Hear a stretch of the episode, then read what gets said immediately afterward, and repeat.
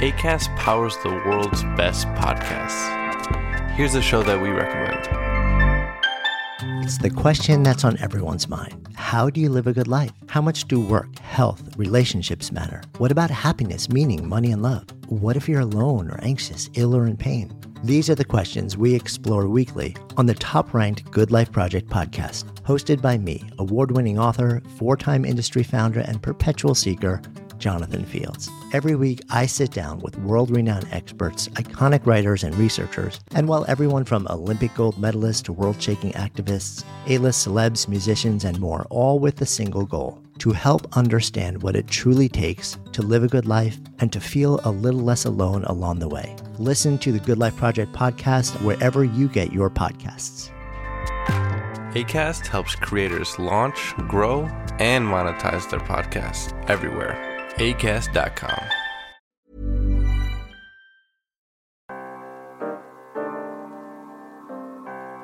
Hello, listeners. I'm Amy McKinnon, National Security Reporter at Foreign Policy, and your host of Foreign Policy Playlist. Each week, we help you make sense of the crazy number of podcasts out there by recommending one podcast from somewhere around the world. And this week, we're excited to feature the premiere episode of CNN's newest podcast, Tug of War, with their chief international correspondent, Clarissa Ward. The series takes you out onto the streets amidst the global struggle for democracy.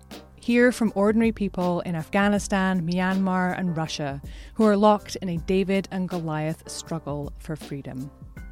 In just a minute, we are going to play the first episode, but first, I spoke to Clarissa about the series and on her recent reporting from Afghanistan amidst the Taliban advance. Congrats on an incredible podcast. I listened to the first episode last night, and it is I don't even, it's so rich in sound. I really felt like I was in Kabul. And, you know, I'd watched your your your reports and your dispatches, and I think it just brings like another level hearing it and that kind of rich audio sound. Tug of War is, is all about this, this global struggle for democracy. And I mean, I was reading a Freedom House report yesterday, you know, which which said that democracy has been steadily on decline for the past 15 years. I'm wondering why why now? Why in this moment did did you and your colleagues at CNN decide to decide to make a podcast? Yeah, it's it's it's interesting because I I basically had read a similar that said that for the first time since 2001 there are now more autocracies than democracies. Hmm. And that just was so striking to me. I'm like 20 years on, like what's happened in the last 20 years that we've seen this huge pendulum shift. And, and I was thinking about the Arab Spring and obviously the war, wars in Iraq and Afghanistan and the US is standing and the US's kind of retreat from the global stage and, or at least the perceived retreat of the US from the global stage. And I just sort of became fascinated with you know why this was happening how this was happening what it looked like.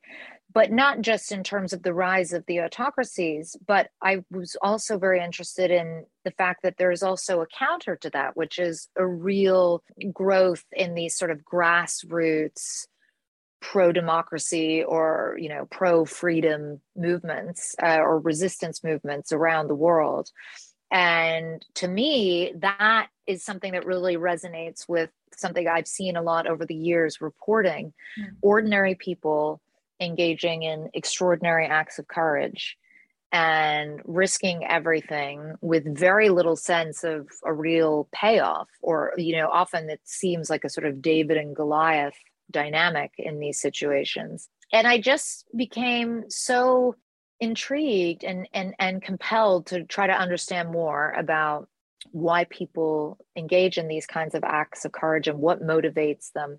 The Afghanistan episode was a little bit different than some of the other episodes because obviously, mm-hmm. while we were there shooting these other stories and shooting something for the podcast, this huge historical moment kind of unfolded before our very eyes. And so it just incorporates a lot of the sort of the moment um, yeah. as it was unfolding but still you found people who are out there still protesting against the Taliban in pretty extraordinary circumstances where it really doesn't make much sense for them on a certain level to do that when you think of how the odds are stacked against them. That's something that's always fascinated me is is these people who go to such incredible lengths and are so brave standing up against these regimes. Like when you say the odds are are stacked against them. And you know the example that comes to mind most prominently is of course navalny who you interviewed mm. right before when he, he went back to russia knowing what was in store for him knowing that they had already tried to kill him. What motivates these people? How i mean i kind of have just concluded that they are just a slightly hmm. different mm. type of human than i am that i would i could never be that incredibly brave but but do you have any insight in what how did they get to that level and, and well, I think Navalny is something of an anomaly in that he is he's an extraordinary character. Mm-hmm. And, and I, I, don't mean that in a sort of good way or a bad way. It's just a yeah. statement of fact. And when you're in his presence and you spend time with him and you see the way he thinks and the risks he takes, and he has this absolutely innate self conviction that I really haven't come across that often before. He's not somebody who engages that much in compromise it's he has his values he has his ideals um, he can be pragmatic but he doesn't take no for an answer so he's an unusual and kind of extreme example mm. if you like of this sort of fighter resistor or whatever however you would like to categorize it. Some of the other people that we met and and and spent time with and saw are are very different. They are much more normal. And if you ask them logically if they're willing to die for something they will probably tell you no. Mm-hmm. and yet they are still engaged in these acts of, of of true courage and bravery i think that often there's a sort of safety in numbers feeling whereby once people have a sense that they have the support of a community and that their voice is powerful that can become a very intoxicating thing. And you know one of the other episodes we look we look at myanmar but we also look at syria because syria was sort of i guess in some ways like the death of a revolution or the death of a, an uprising or a resistance movement but there's this wonderful moment where this media activist is talking about the first protests that they went on. And he said, you know, of course, they had never been able to protest before. He said it was like a bird being allowed out of its cage and being able to sing and just having this moment of realizing your power and the potency that comes with standing for something and standing in unison and solidarity with some kind of a movement and how utterly in, intoxicating and exciting and thrilling that was. And what part of what is fascinating to me about it is that not everybody who's engaged in it is extraordinary. There are ordinary people as well doing very courageous things. And that's that's seemingly like very, I think, easy to access for people, even as we take a lot of stuff for granted and can't imagine ourselves putting our necks out on the line. A lot of these characters are, I think, relatable. So when I was listening to the first episode you know, which follows your reporting in Afghanistan and, and, and the collapse of the Afghan government, it sounds like the audio is a mix of some of your your your stand-ups and your kind of mm. pieces to camera, but it also sounded at moments you know, it kind of opens at the beginning with you're on a roof and there's, mm. you know, people shouting in the streets of Kabul that, that you're kind of on your own with, with a microphone. I'm just, you know, as a journalist, I'm curious, mm. like how, was that some, a new thing for you to have to think about a podcast kind of audio radio component in addition to the hundred of hundreds of other things that you're juggling in that moment? Yeah, it, it was a new thing, but I have to say I really love it hmm. because once you get used to it, it's just, and I just do them on my phone as as as voice notes. There's such an intimacy in that moment. Yeah. I'm literally whispering in your ear and telling you what I'm seeing and feeling and experiencing and smelling and you know that is real fundamental basic storytelling and it's so different from the kind of storytelling we do in front of the camera where it's like i am presenting to you i am talking with authority to you and making complex themes digestible. This is like good old fashioned storytelling. Like check this out. This is what i'm seeing right now. And i think for a listener and you you realize this is like the the genius of podcasts, you do feel much more transported as a mm-hmm. result. Mm-hmm. Even though you don't have the medium of the visuals to help you go on the journey, you're like tucked in my pocket with me, like going on this trip, and I'm talking to you the whole way through it. And and that intimacy uh, and that kind of extra hand holding, if you like, mm-hmm. I think really enables people to get a much better, deeper sense of of what it actually feels like to be in these places. And that to me, you know, as someone who loves telling stories, was just so exciting. That was CNN's chief international correspondent, Clarissa Ward. And here now is episode one of Tug of War Afghanistan.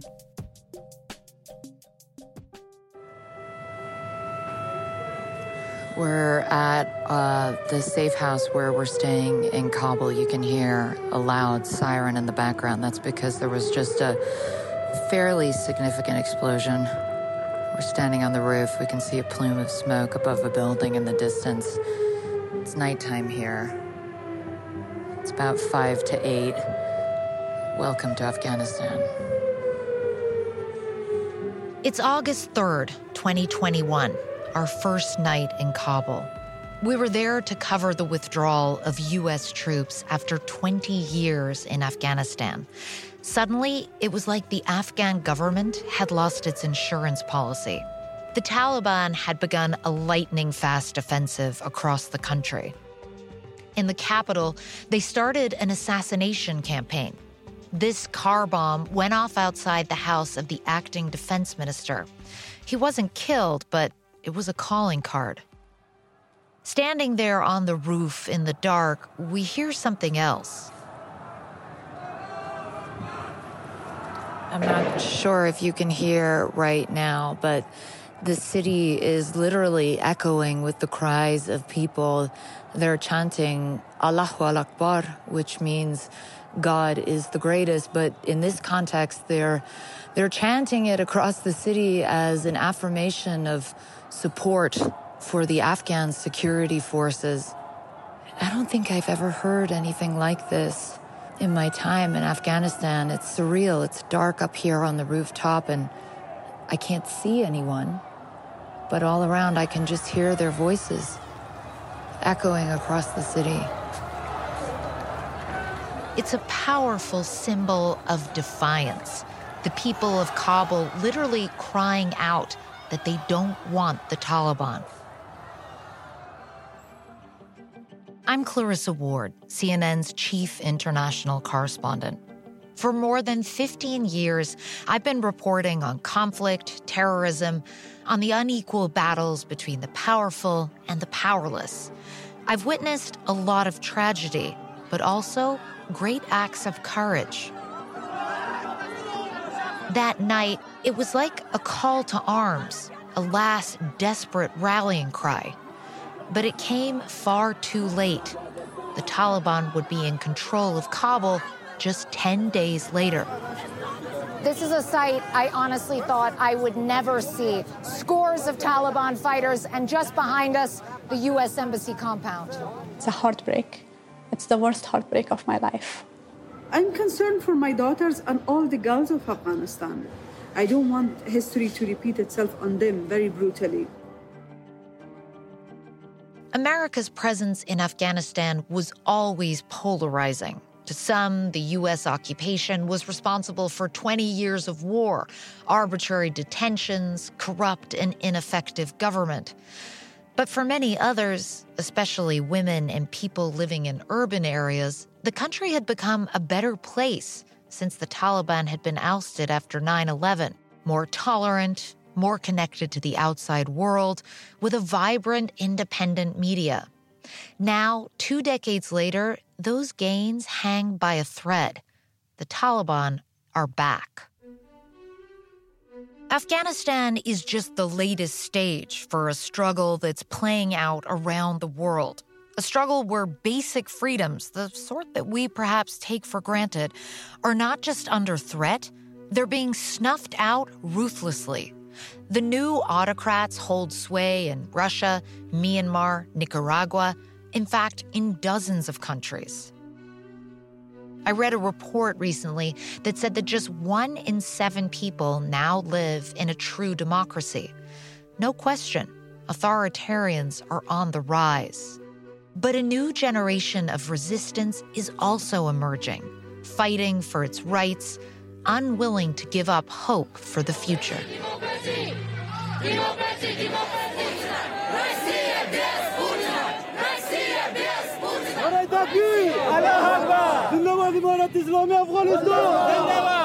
Over the next six episodes, I'll take you around the world to witness this struggle up close.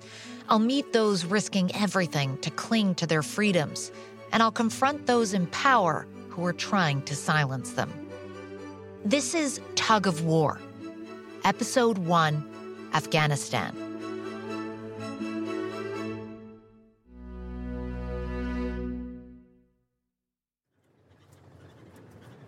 It's August 5th, 2021, less than two weeks before the fall of Kabul. From the capital, we travel to Kandahar, Afghanistan's second largest city and the spiritual homeland of the Taliban. If Kandahar falls, then Kabul becomes very vulnerable. The Taliban have closed in on the city. It's basically surrounded. With American troops leaving, Afghan soldiers are now on their own, and they cannot afford to lose this fight. I'm sitting in the back of an armored vehicle. I'm wearing a helmet and a bulletproof vest. The Afghan military has offered to take our crew to the front lines in the west of the city. The minute we arrive, we hear gunfire going off in the compound. This used to be a wedding hall, now it's the frontline position. Apart from the sound of gunfire, it's eerily quiet in this former ballroom. There are banquet chairs stacked up in the middle, coated in thick layers of dust. The soldiers tell us that just across the street, Taliban snipers are hiding in civilians' homes and firing at the commandos day and night.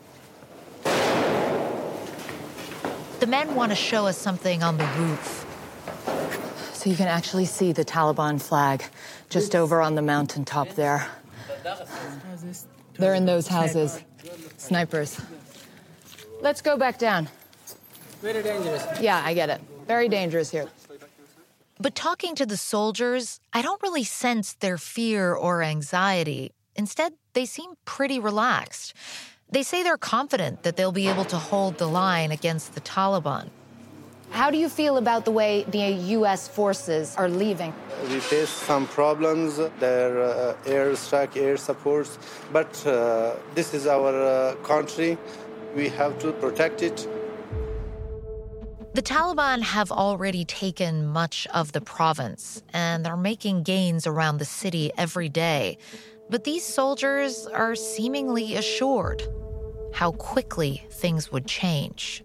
The Taliban has taken two more major prizes as their advance accelerates. Just a week after our visit to Kandahar, the city fell. I wondered what had happened to those soldiers, so sure they could beat back the Taliban.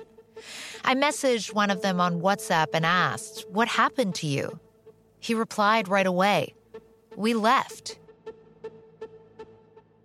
The fall of Kandahar was to many Afghans a haunting reminder of how the Taliban came to power in the 1990s. Out of nowhere, it seems, a mystery army of Islamic fundamentalists calling themselves the Taliban has swept with lightning speed through this country right into this capital, Kabul. The Taliban's version of Sharia in the 90s was medieval. There were violent public punishments. Here's what one Taliban governor told CNN at the time. We're trying to form the same government the Prophet Muhammad established 1400 years ago, and we will do it. The Holy Quran says whenever you catch a thief, cut off his hand and execute a murderer. It's God's order. Women lost almost all of their rights. They were forced to cover themselves in burqas from head to toe. They couldn't go to school or to work. They were married young and basically treated like property. People who lived through it still remember how scary it was. I don't remember anyone we met in Kabul at that time being happy. That's Sharzad Akbar. She's the head of Afghanistan's Independent Human Rights Commission. We're at her office in Kabul. She tells us she was just a child when the Taliban took over. People panicked, people tried to flee Afghanistan, and everyone who was left there had no, no hope of a better future. Everything seemed bleak. Shahrzad remembers how simple pleasures were stifled. I loved reading novels, and they weren't as accessible as they were before because Taliban were pro religious books, but not much else. We were always nervous when we were listening to music, even at home. All I remember is all the, all the things I couldn't do, and we couldn't do. Now, Shahrzad feels that sense of suffocation again as the Taliban sweep through one province after another. When we meet, the Taliban are just a few miles from Kabul. And it just came too quick. And it just, I'm caught by surprise. Do you feel like the Taliban might come back again to Kabul now? Are you prepared for that? I don't know what prepared really means. For the past 20 years, not just me, millions of Afghans, we have, we have tried to chart a different path for ourselves and where possible for our country and for our people. For sure, life in Afghanistan was not perfect. But for a woman like Sharzad, the previous 20 years had seen real progress. Women could be educated and work. They could walk down the street without a male companion. Now she fears those hard won freedoms are about to evaporate. It's the worst heartbreak of my life, is what I'm experiencing now. I have lost my father, I have lost close friends to violence, I have lost um, colleagues, and I have experienced a lot of heartbreak. Uh, this is just a different level of heartbreak. You're making me emotional, sorry. Um, sorry. I'm so t- tired as well. Sorry, forgive me. Mm. So I'm sorry. I just no, but it is. It, I like it's it's heartbreak, as you say. Um, so, do you know a lot of people who are leaving the country now? Yes, and I never thought I'd do this, but I have been encouraging people to leave. No woman's life is going to be better. I mean, yes, you know, hopefully the bloodshed would stop, but Afghan women deserve more. They deserve to live, not just to survive. And in any scenario that I can imagine, it's just going to be survival, at least for a while. I want to know if time has changed the Taliban, if the fears of someone like Shahrzad are justified. The group says it's more mature and pragmatic than before, but is that really true? To answer that question, we drive 100 miles from Kabul to Ghazni province to meet a man called Malavi Kamal. He's the Taliban governor for the province. He's sitting on the floor of the mosque with an AK 47 by his side, surrounded by other Taliban members. A lot of people are concerned that if the Taliban takes power again, women's rights will move backwards that there will be a, res- a, sort of return to this very medieval interpretation of Sharia law. How can you guarantee that women's rights will be protected? I would tell you and to the entire world that uh, we will give the women rights uh, according to Sharia law. In other words, according to the Taliban's very strict interpretation of Islamic law. That night, we stay over in the home of a local Ghazni family. When we arrive, our hosts are getting ready for dinner. The girls go around washing everybody's hands. They pour the water over your hands above a silver bowl. The house we're in is sort of structured as a compound within a compound. The internal ring is just for women and children. A lot of the women in these areas hardly ever leave the compound, which is difficult for someone in the West to wrap their head around, but here it's a way of life. After dinner, I try to chat with the women and children. How old are you? Kem omrik? Atta. Atta? Show me. Eight. You're eight. And how old are you? Five? It's a slightly strange scene because I don't speak any Dari or Pashto. and everyone's being very lovely and welcoming, but it is a little tricky to communicate. Women here lead busy lives, raising many children and feeding the whole family. Their day starts at 4:30 with the Fajr dawn prayer.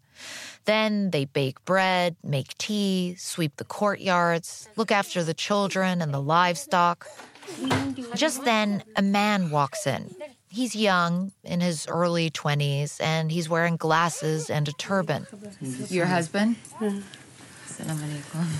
She's my mother. Oh, you speak English? Oh, Mashallah. This is your mother? yes. Oh my gosh, you look so young. Mashallah. His name is Sibatala, and he tells me he works at a gas station. To my surprise, I learned that Sabatala's mother is about the same age as I am. 40? Portino. Same as me. You have 10 children. I have two. He says that this is a Taliban town, and people are happy here now that the Americans have left. One of his brothers is a fighter with the group. In fact, in many rural areas, the Taliban have a lot of support. They're seen as being able to deliver swift, if brutal, justice, unlike the Afghan government, which is crippled by corruption. Taliban. The government drops bombs and creates trouble. Where there are Taliban, there is no trouble. Now that the Taliban are here, there's security. No bombs, no airplanes, no tanks. After years of fighting, many Afghans just want the war to stop. It doesn't matter who's in charge, as long as people aren't dying anymore. And if the Taliban can bring that, then that's good enough. In terms of education, Sabatala tells me only boys get to go to regular school. Girls just go to religious school. The girls, your sisters. Yes. Will they go to school? No. No. Why? Taliban. Taliban. This this is not good. Go to the school. It's hmm. not good. Hmm. A lot of Afghan women outside the big cities have never known individual freedoms, education, or careers. And talking to them, I get the sense that they don't even really think about such things. Their lives are prescribed before they're even teenagers. It's mostly women like Sharzad Akbar in cities like Kabul who go to university and who have jobs and who are now so fearful of what will happen to them as the Taliban close in on Kabul. The insurgents have taken up to 10 regional capitals and are closing in on more. The terror group now has 15 provinces in their control. The Taliban are now thought to control two thirds of the country only weeks after the complete withdrawal of the American troops. U.S. intelligence sources are now predicting that Kabul will be surrounded by Taliban forces in 30 to 60 days. But that will prove hopelessly optimistic. When we come back, They're just chanting death to America, but they seem friendly at the same time. It's utterly bizarre. the Taliban march into Kabul.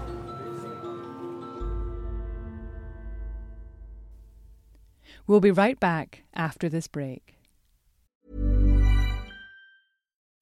Hey, my name is Coleman Hughes, and I'm the host of the podcast Conversations with Coleman. I think that the country is in flames already. We are headed toward the end of the American project. The ability to think and speak freely is what moves society forward, where I have honest, unfiltered conversations about the most pressing issues of our time. Our world is becoming more polarized. Partisan hatred has infected every sphere of life. You can be canceled for having opinions that depart from the consensus of a few social media. Join me every week on Conversations with Coleman as I challenge convention, question everything, and seek the truth with an open mind. This is Tug of War. I'm Clarissa Ward. On the morning of August 16th, 2021, Kabul wakes up to a new reality the Islamic Emirate of Afghanistan. In a matter of hours, with hardly a shot fired, the Taliban had taken over the capital. President Ashraf Ghani had fled into the night.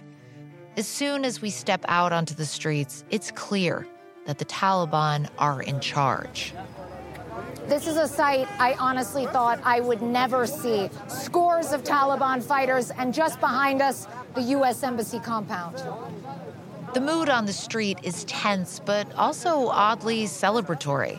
Taliban fighters basking in their victory stand around. People come up to them and ask for selfies and take photographs. Uh, can I ask you how it feels to be standing here in front of the U.S. Embassy? We are very happy and very excited uh, that we have the victory.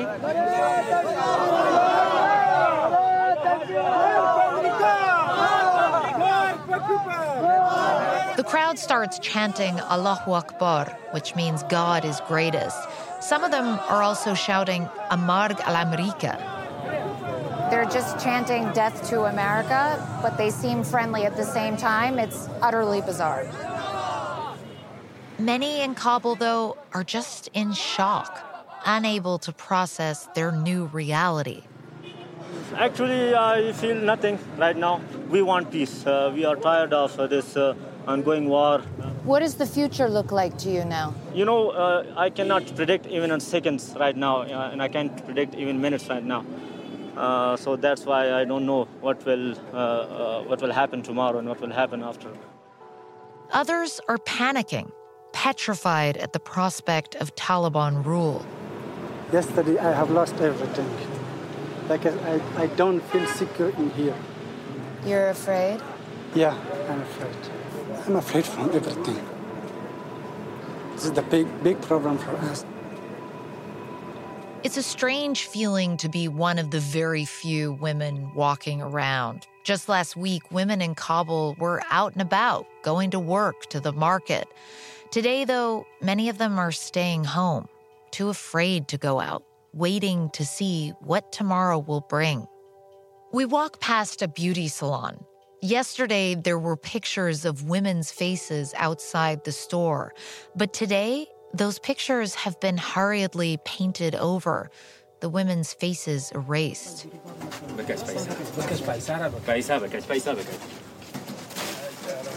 In a market, we come across a burqa store. We approach the vendor who's standing in front of racks filled with identical gray blue burqas. Hi, salam alaikum. Hi, how are you? How are sales? Are you selling a lot of burkas at the moment? Yeah, it was good, but now it's more more sales now. Much better now.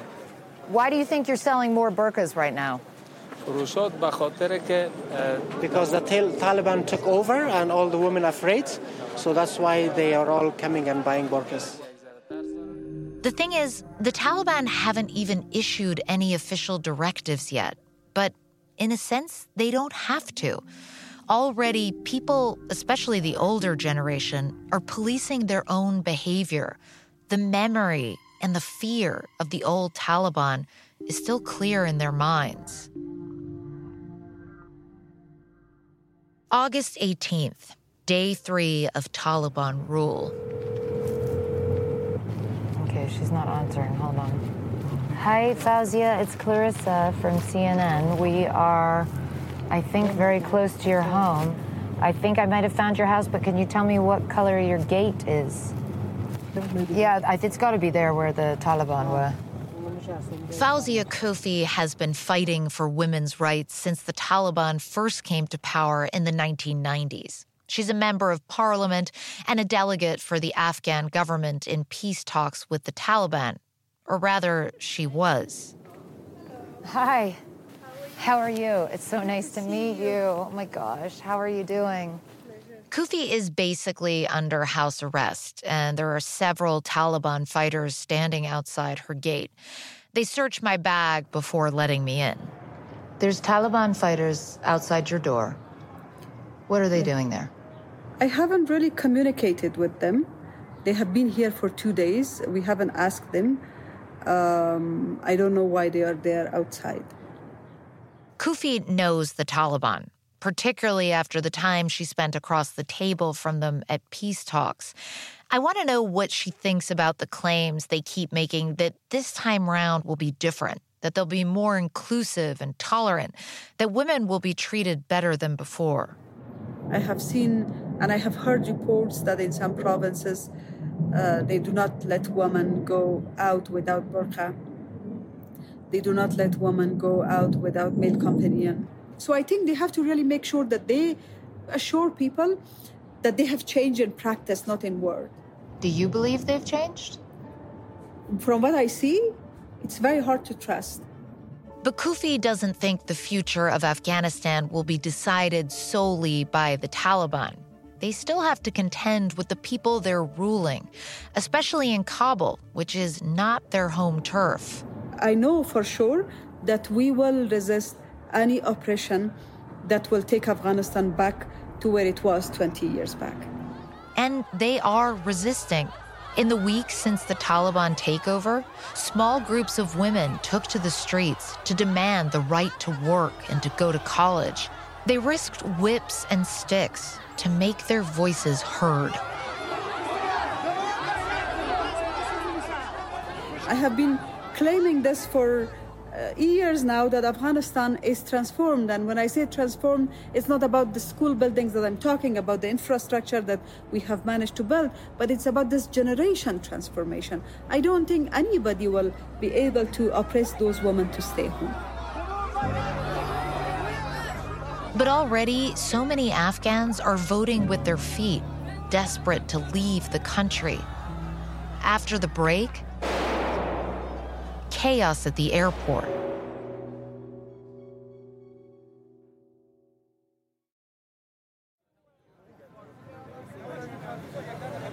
Welcome back to Tug of War. I'm Clarissa Ward. The Taliban want to show that they can provide law and order, but they also understand that a lot of people are very frightened of them, which is why they've issued a blanket amnesty, essentially saying there will be no retribution for people who spoke out against them in the past or who worked with the Americans. But a lot of people don't buy that promise. So as soon as Kabul falls, they panic. Thousands flock to the airport, hoping to get on an evacuation flight before it's too late. The streets around the airport are now completely choked with traffic, and there are huge crowds of people lining up, pushing, pleading to try and get inside. Let me try to explain to you the situation where we are. It's very hectic. You can probably hear those gunshots. We're about 200 yards, even less than 200 yards away from the entrance to the Kabul airport. Uh, there are Taliban fighters all around. You just hear the gunfire is pretty much constant. The Taliban have been tasked with providing security outside the airport, so they've set up checkpoints all around. And they're trying to keep the crowds back, firing shots into the air. They're wielding truncheons and whips, apparently trying to keep order. As I'm reporting live on CNN's morning show, a big crowd gathers around me. And most of these people, let me ask you, sir, are you waiting here to get out, or what are you doing here? Yeah, yeah. The most of the people they're traveling here, yeah, they're working with the American. Right. They all have the documents for the recommendations, everything. Right. The Joe Biden every day uh, they announce. Yeah. We take him to the America, but they are liars. So, So and what's this your message to America right is now? It's our message to America. We help the American people, so that's their jobs to help now, right now here. There's a very bad situation if someone. More and more people come forward. They flash green cards, their emails, their visas, hoping desperately that their pleas will be heard by the US government. Honestly, it's hard for me to look them in the eye because I don't have any answers for them. We cross the street to get closer to the Taliban checkpoint. A couple of fighters notice us and start coming towards us. One of them is visibly upset, and he doesn't want to talk to a woman. Can I ask you a question? Excuse me. She, he says first. Cover my face? Cover. Okay. Cover my face. He told me to cover my face They think we are before leaving the he country. would even talk to me. I notice that the fighter appears to be high. He's chewing something, I I don't know what, and his eyes are glazed. He's sort of revved up in a way that makes it really difficult to have a normal conversation with him. He starts cursing America. My Afghan colleague Najibullah Qureshi, who we call Naj, warns me to back off. Okay. Doesn't want to talk to you. Okay. Doesn't want to talk to you. That's fine. All right. Okay, let's keep walking, Clarissa. Keep walking, Clarissa. These Taliban fighters are a little upset with us. Suddenly, things escalate. The Taliban fighter pushes forward through the crowd. He's taken the safety off his weapon and he's holding it up in the air. Close, stay behind him. Stay behind him. Stay behind him. My producer, Brent Swails, yells at me to watch out.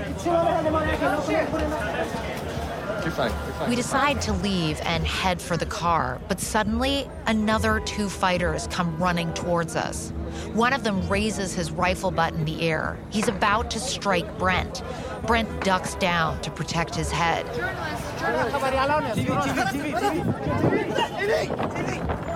CNN, CNN, CNN, CNN. Eventually, Naj is able to calm them down and they back off. We escape. But let's get to the car now. Everyone attacking on you. Okay. That's nervous laughter, but later, Naj tells us we could have been killed. Even now, when I think about what happened, I feel a pit in my stomach.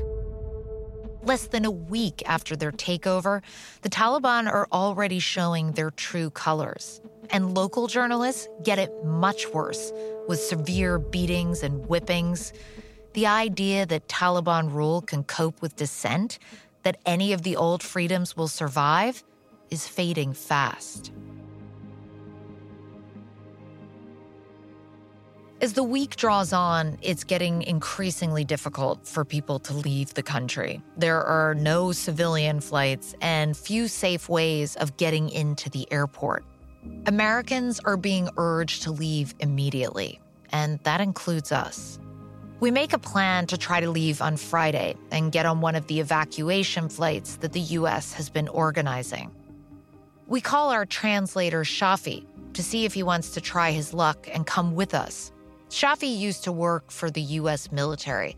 He'd applied for a visa but never heard back. The US just left us behind. We stood with them. We thought that, that we will get a democracy, the freedom, the education, but recently everything is destroyed. When we call him, Shafi doesn't even ask what country we're going to. He's at our door in less than half an hour with nothing but a briefcase full of papers that show his military work. So it's uh, just after five in the morning, and we are getting ready to leave here and try our luck getting to the airport. There was already a crowd forming at the gate by the time we got there. My heart was pounding. How would we all push through? So we just managed to get into the airport. I, I, I honestly can't even begin to describe the scene. So many people just crushing and pushing each other and screaming, and children shrieking, and uh, it's just awful. It's just absolutely awful. And um, it's just like so much desperation and no information for people, lack of clarity about the whole process. Over the next six hours, we're funneled through a series of endless checkpoints. It's a blisteringly hot day, and there are lots of families trying to get out. We see soldiers handing them little strips of cardboard to try to fan their babies and protect them from the sun. Shafi, how are you feeling? I'm glad to get in inside, but uh, honestly, I don't feel good because you saw the situation, you saw the people, you saw the outside situation. That how disaster, how horrible is that? How are you feeling about, you know, embarking on a new life as a refugee? Yeah, I'm a little bit nervous, but I'm glad that I'm getting to safety. I don't think we are safe here. Last night I was I didn't slept because I was uh, wondering if I didn't get into the airport and what what shall I do? What will I do? And so I'm glad, and hopefully my new life will bring me happiness to me. Thanks. It's 3 a.m. on Saturday by the time we actually manage to get on a plane. It's a military C 17 that doesn't have any seats, just a huge, cold cargo bay. There are 300 of us roughly, and we all get packed in, standing, and then we're instructed to sit on the floor at the same time, so there's enough space for everybody to sit. Heading home, I feel immense guilt. I get to walk away, get on this plane, go back to my family, my home. It's too loud to talk, but I can see Shafi is getting emotional. He's grateful to be out, but what next? I imagine a lot of Afghans on the plane feel the same way. This bizarre mixture, the relief of leaving, knowing you're beyond fortunate to escape, but then a sense of abandoning your home and a way of life. Shafi risked his life to work with the Americans. He bought into the idea of democracy. Shaharzad Akbar and Fauzia Koofi did too. And because of that, all three are now forced to flee. The Taliban may bring security to Afghanistan with their draconian methods, but beyond that, Afghans seem to have little to look forward to. Basic freedoms, reading what you want, playing music, voicing an opinion, all seem in grave danger.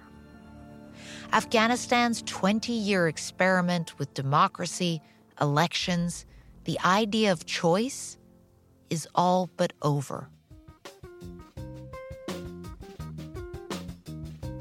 And that was episode one of Tug of War Afghanistan. Catch the other five episodes as they come out weekly this fall. My thanks to Clarissa Ward and the audio team at CNN for sharing the episode with us. That's all for Foreign Policy Playlist this week. If you liked what you heard, please subscribe. And if you want to suggest a great podcast, please email us at podcasts at foreignpolicy.com. The show is hosted by me, Amy Mackinnon, and is produced by Simone Perez, Rob Sachs, and Rosie Julin. Our executive producer of podcasts is Dan Efron.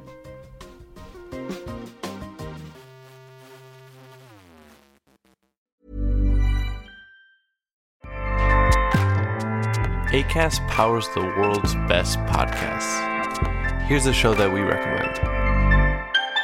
It's the question that's on everyone's mind. How do you live a good life? How much do work, health, relationships matter? What about happiness, meaning, money, and love? What if you're alone or anxious, ill or in pain? These are the questions we explore weekly on the top ranked Good Life Project podcast, hosted by me, award winning author, four time industry founder, and perpetual seeker, Jonathan Fields. Every week, I sit down with world renowned experts, iconic writers, and researchers. And while everyone from Olympic gold medalists to world shaking activists, A list celebs, musicians, and more, all with the single goal to help understand what it truly takes to live a good life and to feel a little less alone along the way. Listen to the Good Life Project podcast wherever you get your podcasts.